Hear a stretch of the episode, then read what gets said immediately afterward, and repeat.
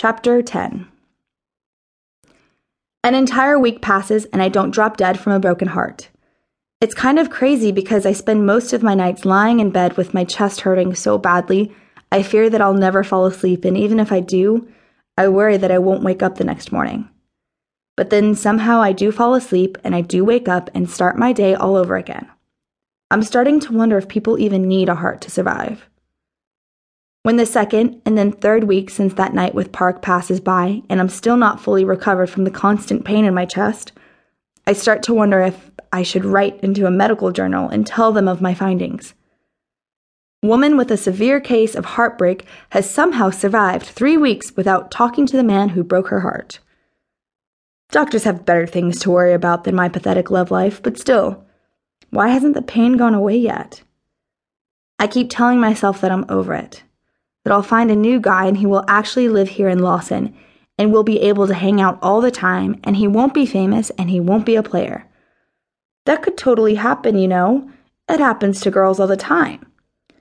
When it's been four weeks since that night with Park, I'm starting to believe some of the things I tell myself.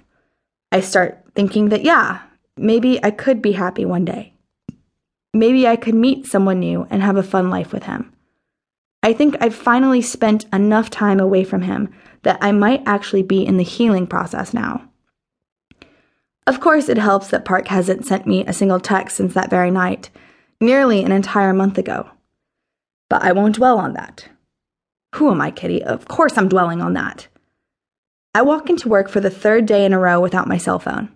Yep, I left it at home on purpose so that I would be able to live my life with a clear head and so I wouldn't be stuck constantly looking over at it, wondering if I'll get a text from him.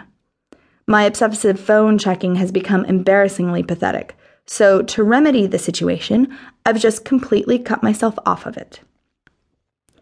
You're being an exceptionally great employee, Ollie says this morning after delivering my donut holes and coffee. He had walked in to me not only sweeping the floor of the lobby, but mopping it as well. Are you working hard to avoid some kind of life problem? he asks. I roll my eyes. Stop being so intuitive, boss.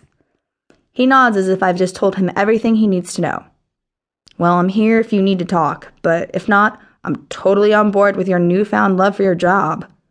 He snorts to himself, probably thinking it's hilarious that I finally started working hard instead of hardly working these last few weeks. I'm grateful for the work, though.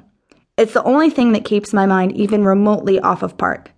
In fact, I wore my shortest jean shorts today and my cutest purple CNC t shirt, topped off with hair that I actually took effort to wash and flat iron, and a face full of makeup. Yep, I'm trying. Trying. Just like in the good old days when I decided to reinvent myself as the new Becca who was outgoing and flirty and fun. It had worked back then, and it'll work now.